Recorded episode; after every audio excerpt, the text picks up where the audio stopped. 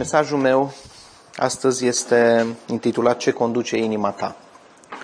Um, și este despre dependență, despre adicții. Eu am fost uh, dependent de multe lucruri. Am început de când eram mic. Uh, tatăl meu a murit uh, când aveam patru ani. N-am prea avut autoritate în familie cam deloc. Deși eram șapte băieți și o fată, ca și frați, nimeni nu s-a ocupat așa îndeaproape și uh, am crescut într-o familie necreștină, foarte răufamată și cred că prima dependență serioasă a fost de jocuri, de calculator, abia apăreau computerele. Înainte să apară deja am început cu jocuri pe televizor, cu uh, HC-uri, era ceva cu casetă care îl puneai la televizor alb-negru. Prim, așa parcă e din istoria îndepărtată, mi se pare acum. Țin minte evoluția de la Pentium 1 în sus, de la Așa.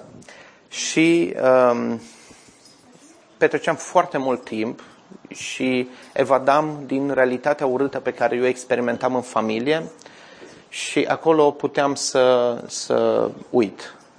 Apoi am început cu tot felul de uh, primele forme de rețele de socializare, Mircu, High Five-ul și toate astea și începeam să-mi definesc o personalitate, să fiu cineva măcar în lumea asta virtuală.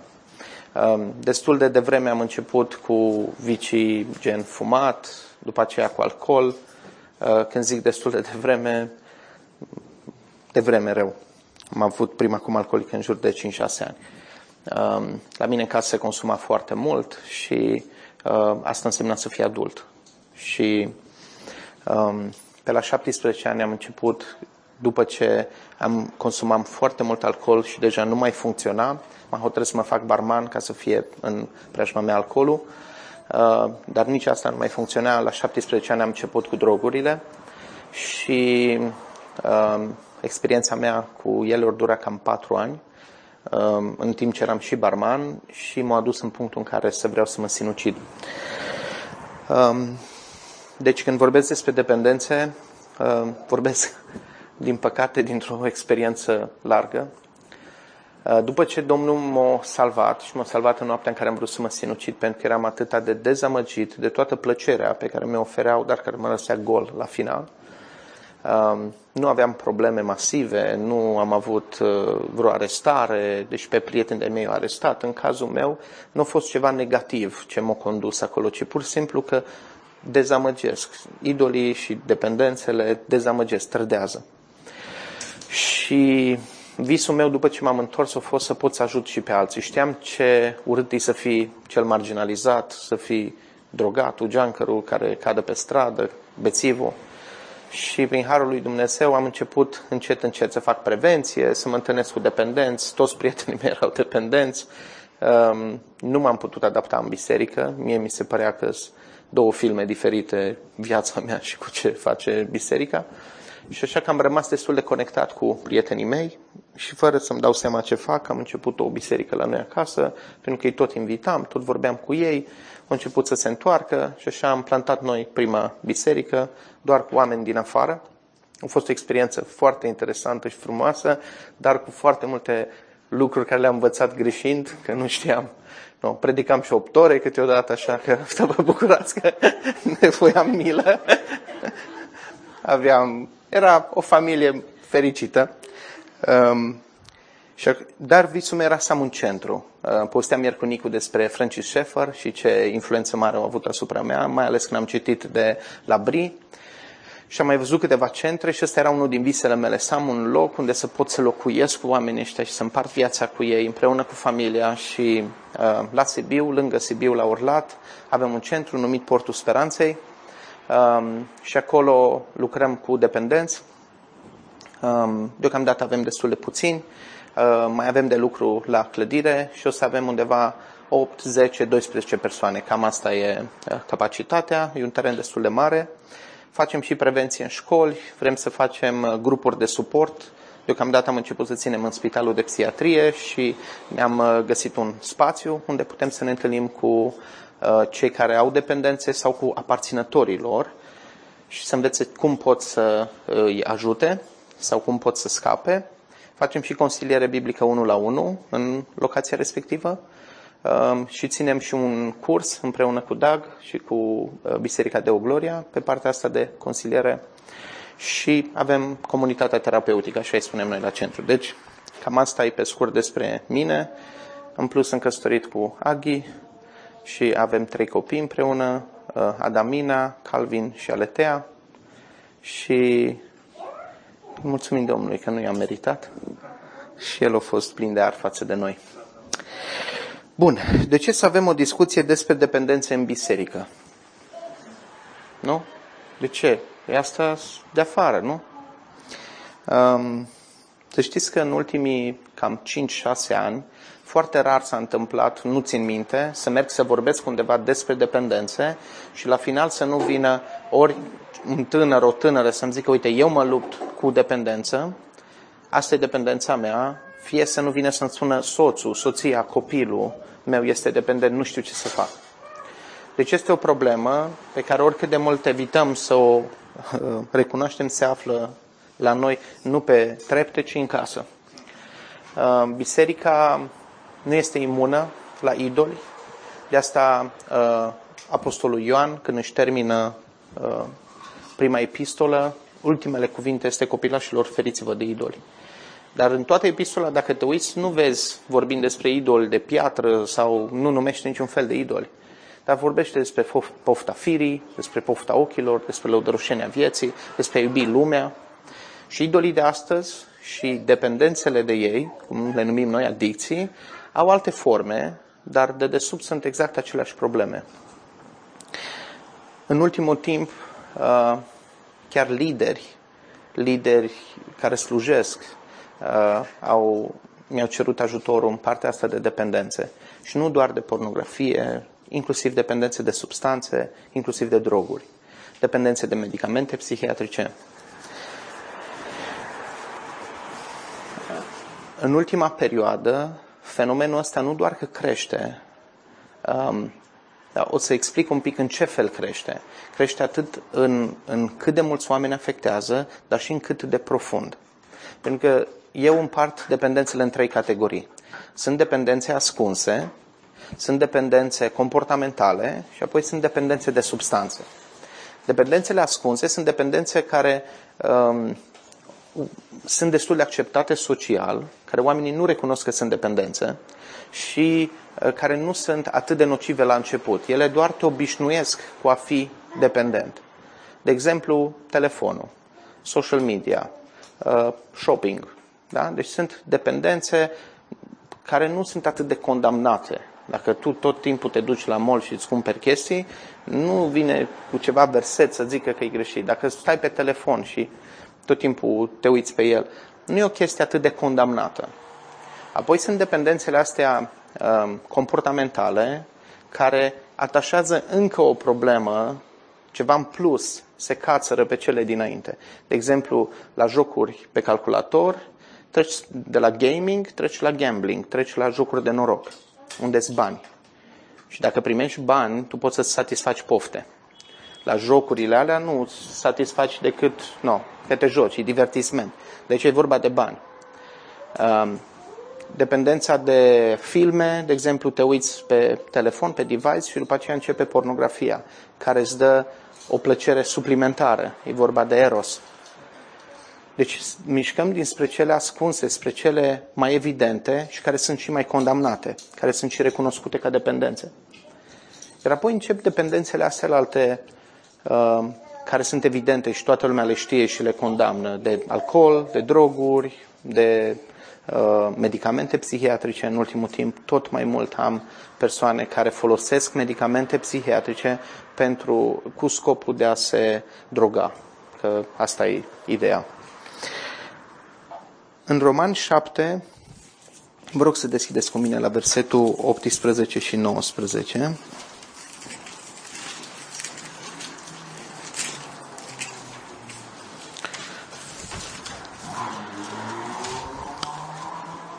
Pavel spune,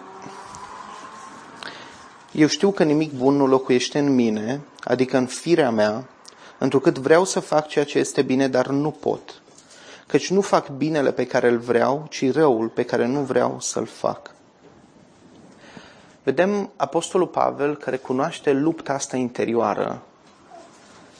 Vreau să fac anumite lucruri și e ceva puternic, e ceva ce mă oprește să fac ceea ce vreau.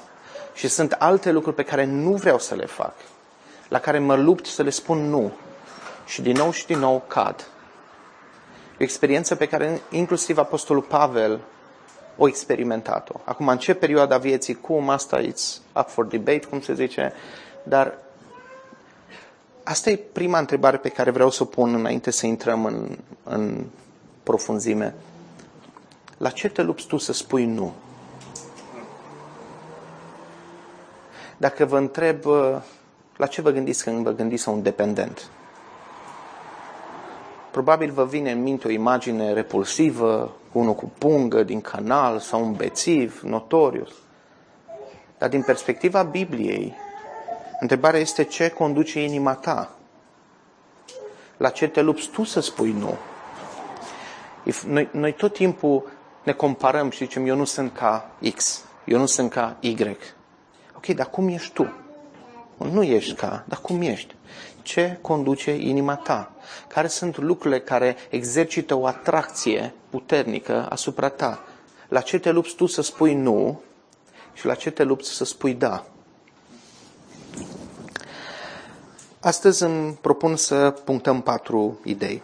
O definiție, ce este dependența sau idolatria, relevanța, cum te afectează pe tine lucrul ăsta, nu vreau să avem o discuție teoretică despre adicții, manifestarea sau spirala coborătoare, cum anume se manifestă dependența asta, cum funcționează ea în viață și rezolvarea, speranța Evangheliei și disciplina în dreptate. Deci, cam astea sunt cele patru puncte care aș vrea să le atingem. Definiție, relevanță, manifestare și rezolvare.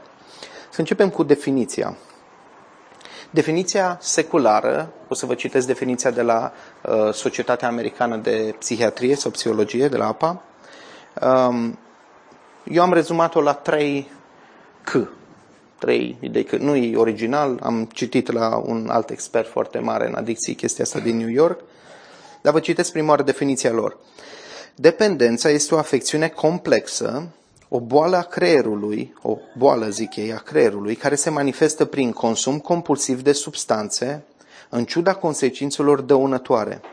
Persoanele cu dependență, adică tulburare severă de consum de substanțe, se concentrează intens pe utilizarea unei anumite substanțe, cum ar fi alcoolul sau drogurile, până în punctul în care acesta le conduce viața. Ei continuă să consume alcool sau droguri chiar și atunci când știu că asta le va cauza probleme.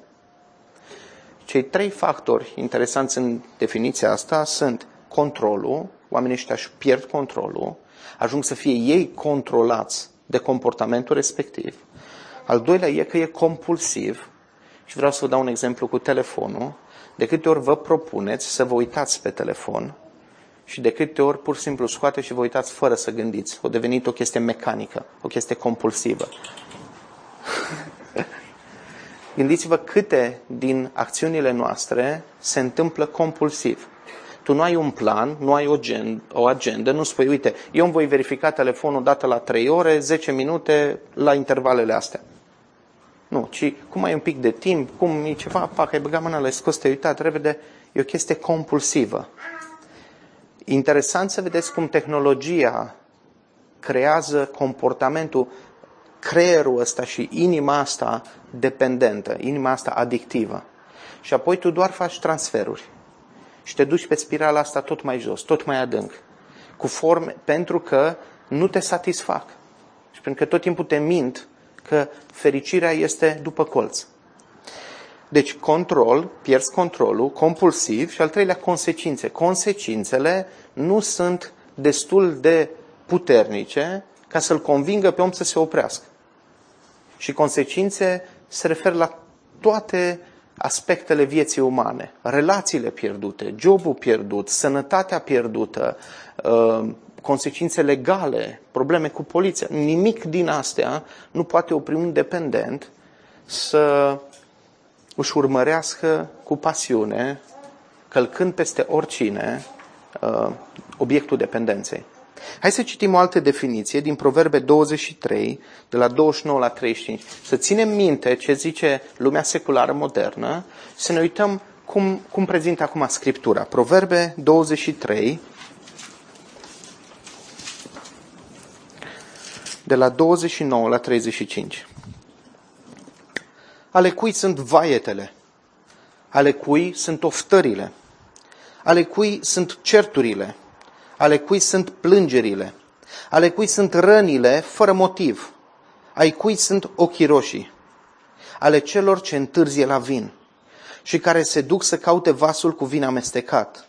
Nu, nu te uita la vin când este roșu, când spumegă în pahar și când alunecă ușor, căci la urmă mușcă ca un șarpe și o trăvește ca o viperă. Ochii tăi vor privi după femei străine și mintea ta se va gândi la lucruri depravate.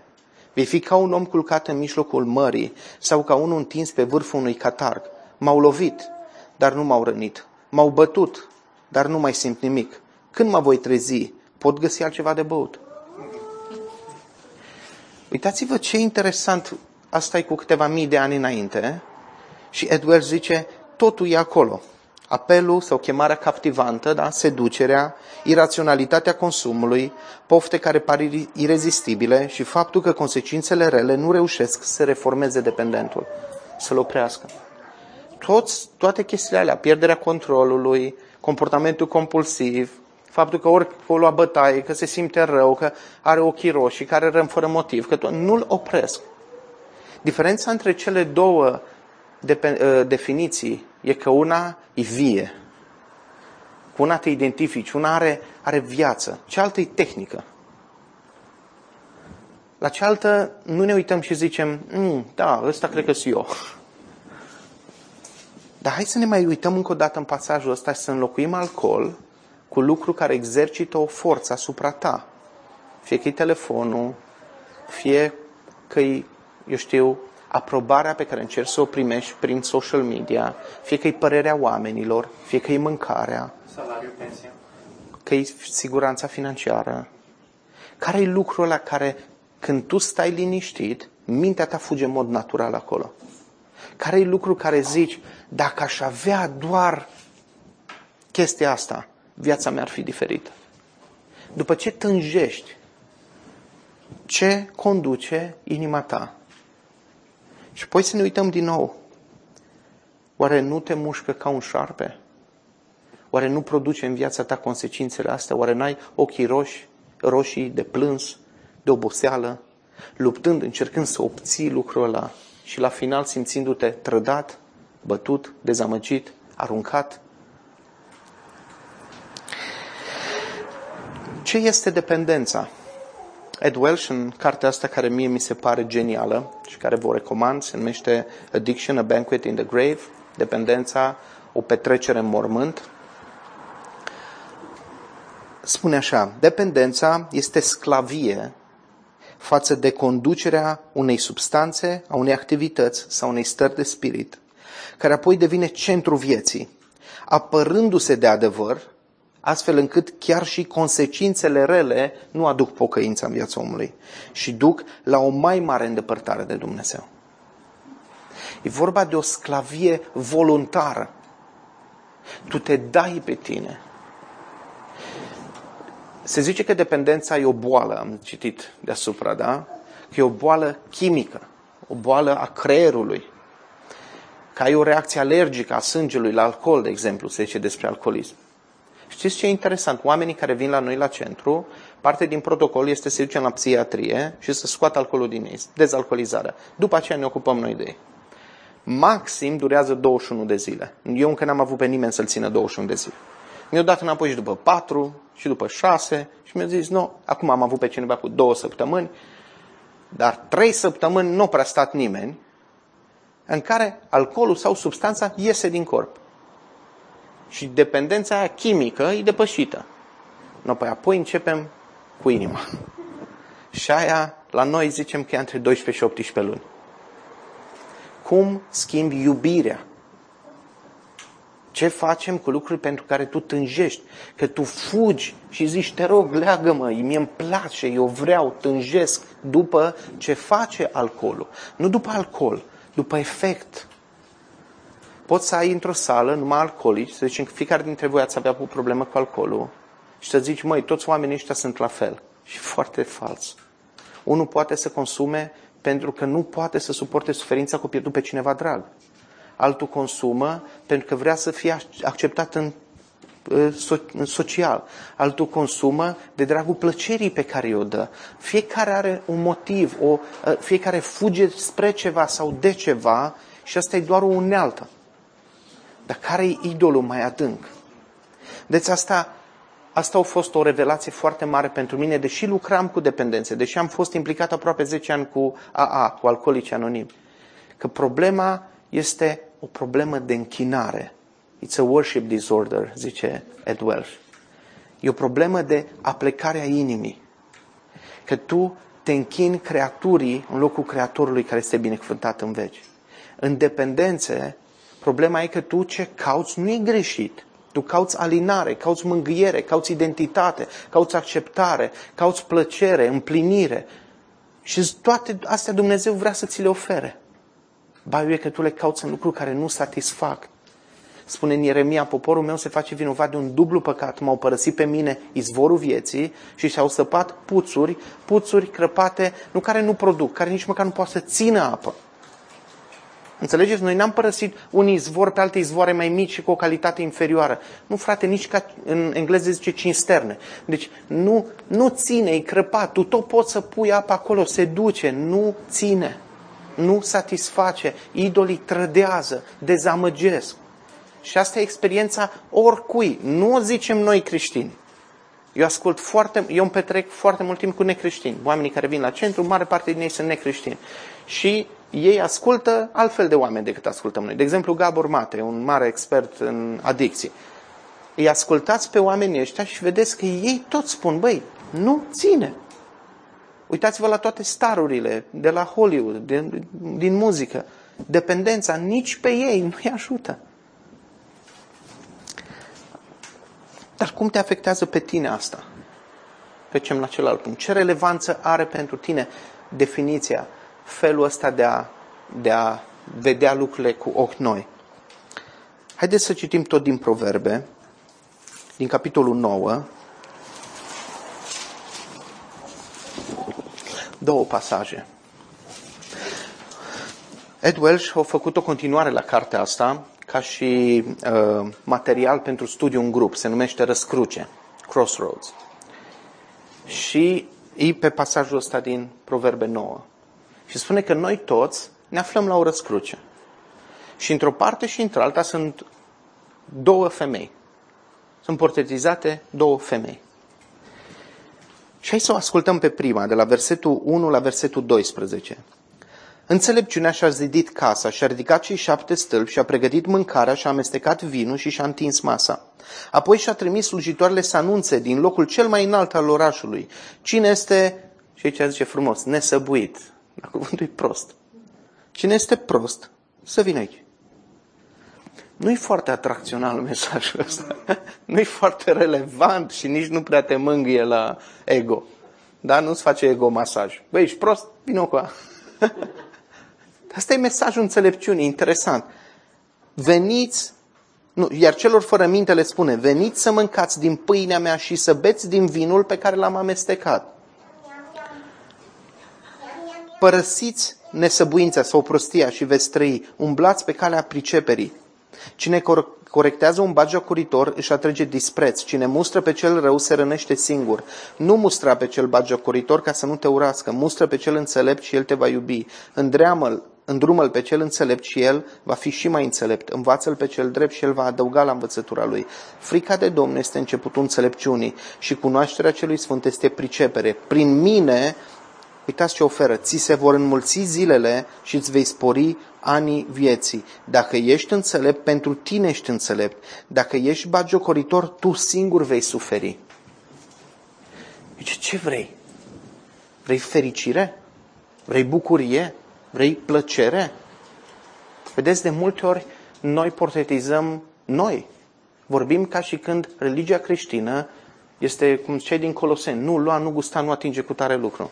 Eu când eram necreștin ziceam că tot ce îmi place mie e ilegal, e păcat sau îngrașă. Frate, știi? Ori ilegal, ori păcat, ori nu-i sănătos. Ori... De ce să trăiești? În, în ideea mea, păcatul era plăcut de dorit, frumos, mă făcea fericit și să stau să cânt glorie, gloria aleluia la prietenul imaginar din dulap, nu sunt curios, nu mă atrage. De ce? Ce e fain acolo? Și mă uitam la pocăiți mă, și ziceam, bă, orice în viață să ajungă, nu așa depresiv ca asta. Știi?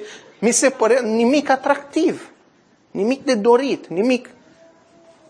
Dar uitați, înțelepciunea știe după ce tânjește inima noastră, ea caută să fie împlinită, caută să fie fericită.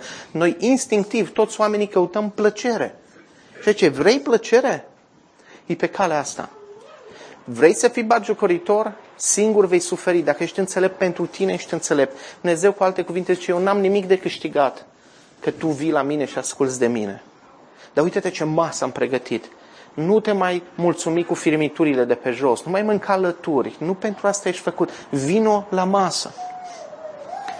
Dar de cealaltă parte a răscrucii e o altă voce. Și are David Tripp, uh, Paul Tripp are o, o carte, Războiul Vorbelor. Și arată că din grădina Eden e un scandal, e o ceartă. Și omul stă la mijloc și ascultă două pretenții de adevăr, două voci. Fiecare pretinde că îți vrea binele. Fiecare are o ofertă. Fiecare te invită la închinare, la o relație. Dar una minte groasnic. Și pe calea ei, vedem, este moartea. Prostia, și Edward zice, hai să punem dependența aici. Este o femeie gălăcioasă, proastă și care nu știe nimic. Interesantă descriere. Gălăcioasă, proastă, care nu știe nimic. Ea stă în ușa casei ei, pe un scaun, chiar în locul cel mai înalt al cetății. Ea are o poziție de proeminență. Înțelegeți? I se dă scaunul cel mai înalt, îi se dă autoritate. De ce? Fiindcă e gălăgioasă. Nu pentru ce știe, nu pentru ce produce, nu, că e proastă și nu știe nimic. Dar tată are un debit, înțelegi? Are un flow. deci se știe cu cuvintele bine. Te, te, te tulbură. Ca să strige la trecătorii care merg drept pe calea ei. Cine este prost să vină aici. Deci i-a plăcut mesajul ăla și îl atribuie. Bă, tu ești cam prost, vino aici. Și uitați ce oferă ea. Iar celui fără minte îi spune, apele furate sunt dulci, iar pâinea mâncată în secret este delicioasă. În ascuns, în păcat, în furt, se găsește plăcere. Rupe lanțul. Fi liber. Just do it. Ascultă-ți instinctul, pentru că meriți. Be, be you. Da? Toate sloganurile te pun pe tine în centru. Zic, tu ești tu, asta au zis Satan. Satan nu a zis, nu te mai închina lui Dumnezeu, închină-te mie. Au zis, nu te mai închina lui Dumnezeu, închină-te ție. Esența satanismului, și o zice Anthony Lavey, care e fondatorul bisericii satanice, este worship yourself. Zice, you are thou redeemer. Tu ești propriul tău răscumpărător. Spune inimii tale că nu există nicio altă lege decât fă ce vrei. De la Alistair Crowley, unul dintre cei mai mari oculți. Vedeți, asta e satanism pur pe care și psihologia de astăzi pe ce pune? Self-esteem, stimă de sine, realizare de sine. Totul e despre sine. Șarpele e viu și azi. Și vorbește puternic și zice, vino aici. Hai să fii fericit. Uite cum. Dar acela nu știe că acolo sunt morții și că oaspeții ei sunt în adâncimea locuinței morților. E o petrecere ținută în iad și dat cu mult parfum ca să nu simți mirosul de moarte. Da. Eu m-am, unul din chestiile care m-au făcut pe mine să mă întorc la Dumnezeu a fost un videoclip de la Robbie Williams și câteva piese de la Bob Marley. Pentru că nu acceptam să vorbească niciun creștin cu mine și dacă aveai vreo formă de religiozitate, se rupea relația imediat. Și piesa asta se numește Come Undone și arată era visul vieții mele portretizat. L arată pe el ajungând în Hollywood, pe On the Hill, în vârf, acolo tare, în sfârșit, ca Rocky Balboa, sus, am ajuns, yeah! Și se arată o petrecere la el acasă. Și în timpul petrecerii, dintr-o dată, una zâmbește și iese un păianjen din gură. Și după aia apar niște scorpioni, și după aia niște șobolani, și după aia șerpi. Și în toată petrecerea aia, deci asta e un necreștin, da? Care încă este necreștin și este unul dintre cei mai dependenți oameni de la Hollywood. Și la o decernare a premiilor a fost atât de mut, de rup de drogă, lor scos de la dezintoxicare, de fapt dintr-un rehab, să vină să-și primească premiul, dar era atât de varză încât doamna care încerca să îl ținea să nu leșine. Și el ieșise câteva ore numai de la... Și interesant ce insight, ce, ce, ce asemănător cu ce se întâmplă aici în, în scriptură, a fost imaginea asta pe care eu am văzut-o ca necreștin în timp ce mă uitam la MTV Music Awards. Și în piesa aia, cu timpul îți arată, se trage cortina cumva și se arată mizeria de după, îți arată morții, scheleții, oaspeții din locuința morților. Și la final el, nu intru în detalii, dar e un, e un videoclip atât de dur, atât de trist. Îți arată că diavolul lucrează la împacheta cadouri. Că e foarte fain ambalajul. Dar când te uiți înăuntru, e, ce el îți vinde, ce el îți promite, e drăguț, e interesant. Dar idolii niciodată nu pot să livreze ceea ce promit. Vedeți, e o luptă. E o luptă pentru gândurile noastre, e o luptă pentru afecțiunile noastre, e o luptă pentru inima ta. Cine, ce conduce inima ta? Care lucru pe care tu îl tânjești? Ce crezi că te-ar face fericit? De ce te temi? De ce fugi? Spre ce fugi? Care sunt obiectivele tale? Este ceva din lumea creată? Pentru că orice ar fi, o familie, un soț, copii, o carieră, toate alea, Satan le poate folosi ca să te lege cu ele, ca să devină stăpânii tăi. Firea și Duhul, țineți minte în Galateni, e o luptă. Fiecare poftește câte ceva împotriva celeilalte. Așa că nu puteți face tot ce voiți. Vreau să fac binele. Dar binele pe care vreau să-l fac nu-l fac. Și uite, răul pe care nu vreau să fac, iată ce fac. E o luptă constantă. Întrebarea e, cui te vei închina? Un cioban avea doi câini și venea la vânzare la târg cu oile și avea un câine alb și unul negru.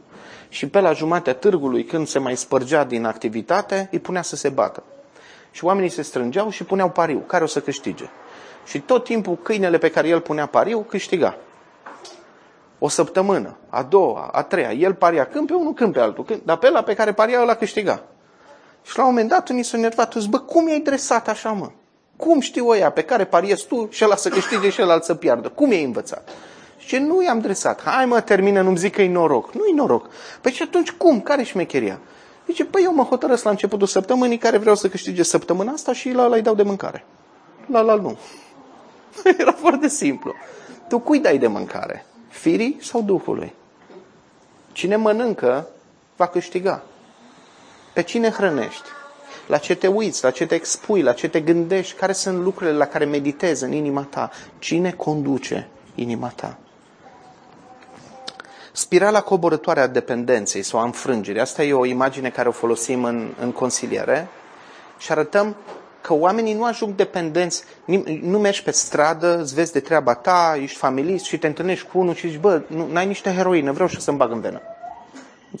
Nimeni nu ajunge dependent așa. Pornește foarte subtil. Tu nu realizezi ce ți se întâmplă. Haideți să ne uităm la încă un text. Iacov 1, de la 13 la 15.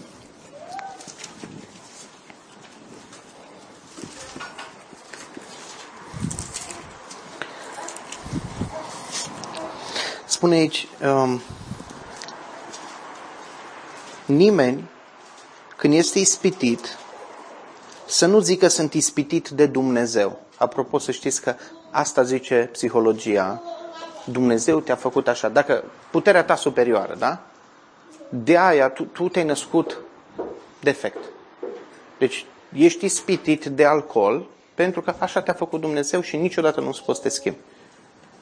Înțelegeți? Ăsta e mesajul AA în care eu am crezut vreo 10 ani și l-am zis și la alții. Asta e, e o boală, așa te-ai născut tu. Ce să-i faci? Dar Dumnezeu te iartă și te ajută și soluția e să spui nu. Versetul ăsta zice foarte clar. Nimeni când este ispitit să nu zică Dumnezeu e de vină. Sunt ispitit de Dumnezeu. Ci nu, căci Dumnezeu nu poate fi ispitit de rău și El nu ispitește pe nimeni, ci, uitați, spirala. Fiecare este ispitit atunci când este atras, sedus de propria lui poftă și momit. Primul pas. Atunci pofta concepe, da? zămislește, rămâne gravidă, dând naștere la păcat. Și păcatul, odată înfăptuit, dă naștere la moarte. Pofte, îmbrățișate, ținute de ajuns încât să te umfle, da? să conceapă în tine și apoi dai naștere la păcat și la păcat la moarte. Este o, este o progresie. Deci, versetul 12 îmi zice totuși, de, de fapt de la, de la 8 la 12, îmi zice totuși cum să văd ispita.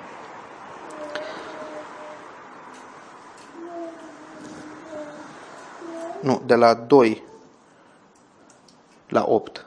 Frații mei, să priviți ca o mare bucurie atunci când vă confruntați cu felurite încercări sau ispite. Să priviți ca o mare bucurie când sunteți ispitiți. Căci știți că încercarea credinței voastre produce răbdare, dar răbdarea trebuie să-și ducă la desăvârșire lucrarea ca să fiți desăvârșiți și întregi fără să vă lipsească nimic.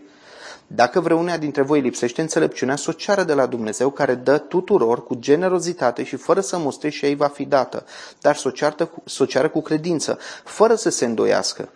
Căci cel ce se îndoiește este cavalul mării purtat de vânt și dus încoace și încolo. Un astfel de om să nu se aștepte să primească ceva de la Domnul, fiindcă este un om nehotărât și nestatornic în toate căile lui. Oare nu e o problemă faptul că suntem nestatornici când ne luptăm cu un păcat. Uitați ce interesant. Zice, ispita este un cadou, o oportunitate de la Dumnezeu în viața ta. Bucură-te când vine, fiindcă ea are niște roade dacă răspunzi cum trebuie. Versetul 13, 12 zice, ferice de omul care rabdă încercarea sau ispita.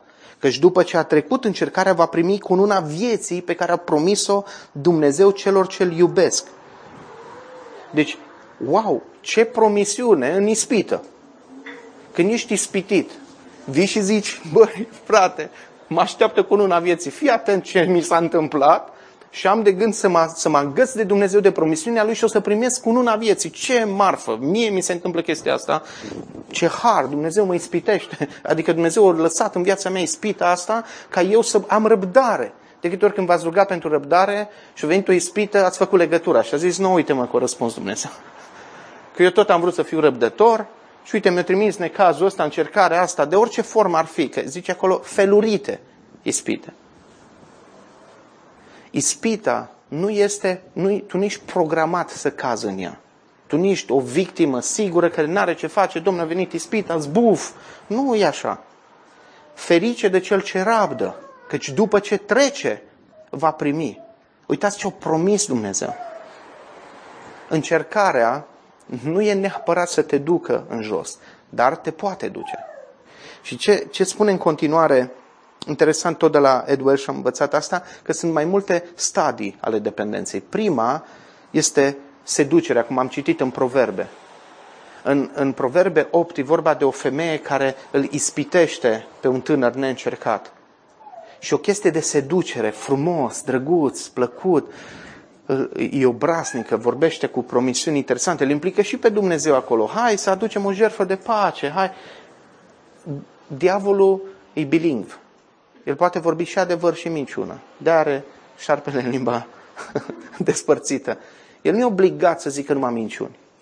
Și cu Domnul Isus a venit cu texte din Scriptură. Eu, de exemplu, credeam că marihuana îți deschide mintea.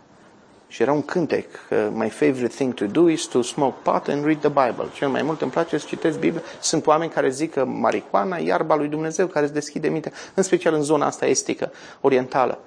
Dar și în state, sunt biserici întregi care au un loc de cruce, o iarbă. Și se închină. Deci tu poți să-ți faci un Dumnezeu după chipul tău, care să-ți hrănească poftele, dar la început e chestia asta frumoasă, pare că funcționează. Când am găsit iarba, mi s-a părut cel mai frumos lucru din viața mea. Mi-am și făcut tatuaj cu marihuana. Puh, wait for my homies. Cel mai fain lucru. Oricine încerca să-mi zică ceva rău despre droguri, era ca și când mi-ai fi spus rău despre soția mea. Băi, oricine ești, nu te atinge de asta. Era lucru pentru care îl, pe care îl iubeam cel mai mult, cum zicea Ed Welsh. Pentru dependent, drogul Dumnezeu. Are un atașament și un angajament total. Și pare o relație frumoasă de dragoste. Pentru o perioadă. Apoi începe prostia, a doua fază. Prostia aia în care tu vezi consecințele. În care tu vezi că, bă, nu, mi-a promis asta, dar uite se întâmplă asta. Eu am luat să fiu mai sociabil și uite că sunt izolat. Și nu mai pot să ies din casă. Și eu am luat ca să mă facă să trec peste depresie, dar dacă nu fumez, sunt tot timpul depresiv. Singurele momente în care nu sunt depresiv, eu am luat să nec suferința în pahar, dar uite că știe să înmoate. Și nu moare și tot mai mare crește. Ăla e momentul în care tu, experiența ta, nu alții, nu experți în halate albe, nu cărțile, tu experimentezi că nu-i cum te-o sedus. Că ce ți-o promis nu se întâmplă. Și mergi mai departe. La următorul pas, Biblia vorbește, de exemplu, despre Satan ca un leu care răgnește gata să înghită pe cei aleși. În Petru. E o fiară care vine, sare pe tine, nu mai e nicio seducere, nu mai e niciun momit, niciun, nu. Pur și simplu sare pe tine și tu simți că nu ai niciun control, nicio putere și târie cu tine pe jos. Deci ce metafore puternice folosește Scriptura. Când, când în uh, definiție am vorbit de pierderea controlului. Foarte mulți dependenți zic, măi, eu nu aleg, nu e o sclavie voluntară. Păi dar că tu ești la alt nivel, în care tu nu mai ai nicio putere, în care simți că pur și simplu sare pe tine și te devorează. Pentru că te-ai dat atât de mult. Și ultima, ultima parte asta de boală. De ce metafora cu boala e atât de puternică în, în partea asta de adicții? Pentru că simți ca și când e o boală. Și în, în Ieremia, în Isaia, capitolul 1, vorbește despre tot trupul, din cap până în picioare, e numai răni, neunse, nestoarse. A, așa simți că tot ce înseamnă ființa ta e coruptă și bolnavă. Asta e Asta e realitatea pe care nu ți-o zice nimeni. Când cineva vine și îți oferă prima oară ceva ce are potențial adictiv, nu zici, uite, ia asta, nu o să mai ai timp liber. O să te gândești non-stop numai la asta. Uite, familia o iubești? Da, nu crezi.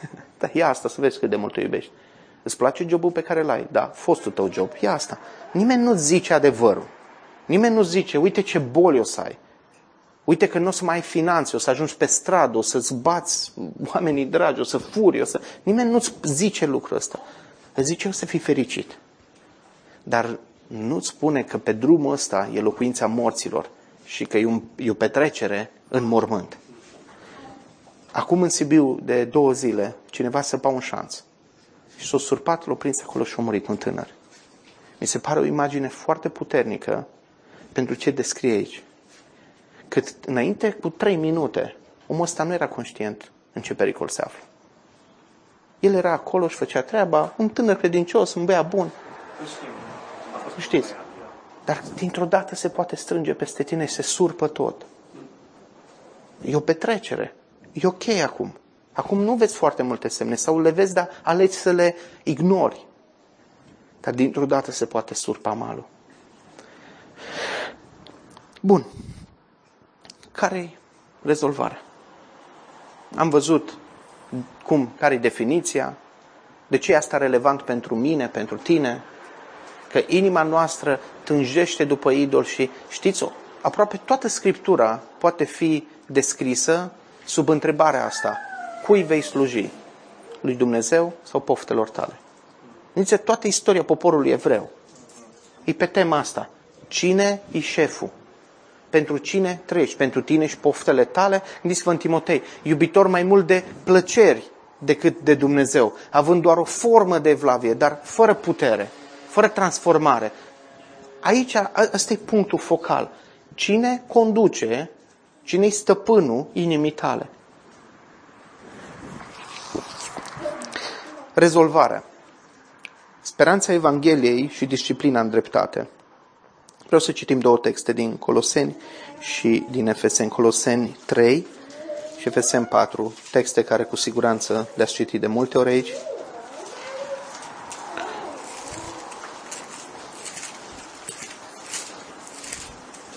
Coloseni 3 de la 5 la 10. Mă apropii de sfârșit, așa că merg uh, un pic mai repede. De aceea dați morții tot ceea ce aparține firii voastre pământești, desfrâul, necurăția, patima, da? viciile, pofta rea, lăcomia care este idolatrie. Din cauza acestor lucruri vine mânia lui Dumnezeu peste fiii neascultării. Acestea sunt căile pe care ați umblat și voi atunci când trăiați între ei, însă acum lăsați-vă de toate aceste lucruri, de mânie, de furie, de răutate, de blasfemie, de cuvinte murdare care vă ies din gură. Nu vă mințiți unul pe altul, pentru că v-ați dezbrăcat de omul cel vechi și de faptele lui și v-ați îmbrăcat cu omul cel nou, care este înnoit în cunoaștere după chipul Creatorului său. Și în continuare, de la 12, așa, Așadar, ca niște aleși ai lui Dumnezeu, sfinți și preiubiți, îmbrăcați-vă cu o inimă plină de îndurare, cu bunătate, cu smerenie, cu blândețe, cu răbdare. Și continuă textul ăsta, cu siguranță îl știți. Biblia vorbește foarte clar ce anume dă în idolatrie. Și vedeți, vorbește despre lucruri ale inimii. Sunt lucruri destul de vagi. Pofte, patimi, lăcomie, răutate, mânie, astea, astea sunt idolii mai adânci, care se hrănesc cu diverse lucruri să-i satisfacă, cum ar fi alcoolul, cum ar fi social media, da? Facebook-ul sau telefonul sau aprecierea altora, frica de oameni. În FSM 4, de la 20 la 24, textul uh, paralel spune Dar voi nu așa l-ați cunoscut pe Hristos, cu siguranță ați auzit despre el și ca urmași ai lui ați fost învățați adevărul care este în Isus. Ați fost învățați în ce privește felul vostru de viață din trecut să vă dezbrăcați de omul cel vechi care se pervertește după poftele înșelătoare, să vă înnoiți în atitudinea minții voastre și să vă îmbrăcați cu omul cel nou care este creat după chipul lui Dumnezeu în dreptatea și sfințenia care vin din adevăr. Un pic mai sus, vorbește despre a spune adevărul în dragoste. Să spui adevărul se referă la a spune adevărul despre Isus, adevărul lui Isus. Idolii ăștia trebuie confruntați și trebuie văzut ce în spatele lor. Ce-mi doresc eu cu adevărat? Care-i, care lucru care pe mine mă conduce? Ce, de ce mă tem? Da? Toate întrebările astea.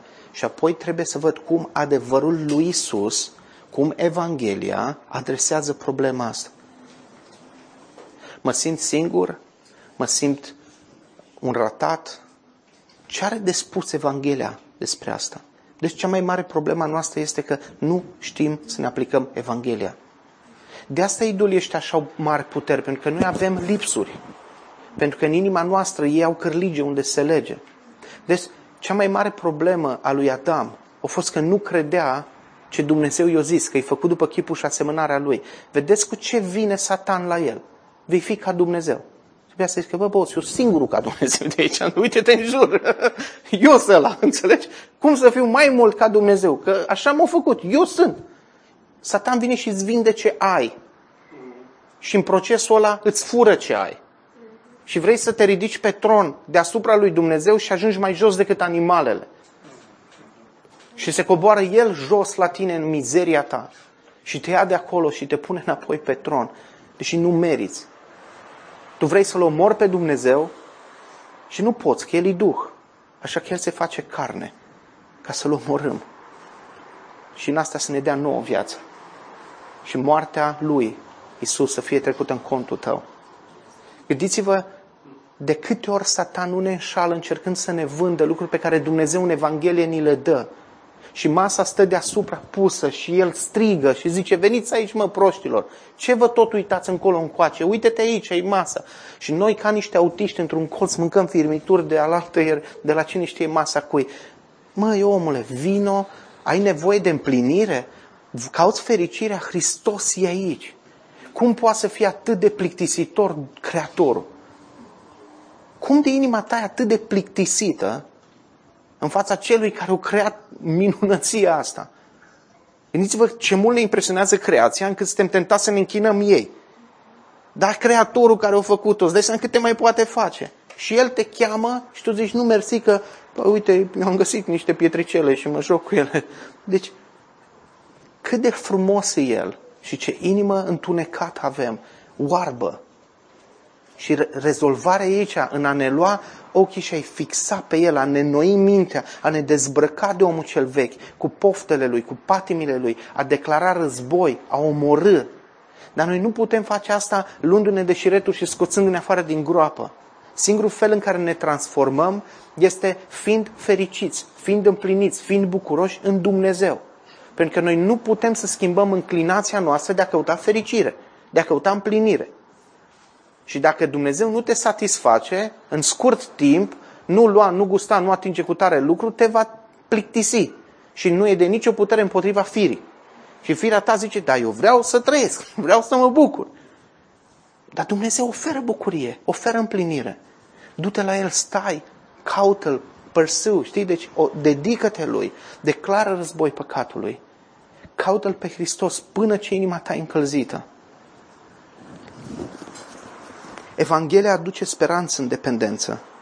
Și știți de ce nu e asta realitate în viața multora care zic că sunt creștini? Și de ce sunt purtați încoace și încolo de orice vânt de plăceri sau de învățături? Știți de ce?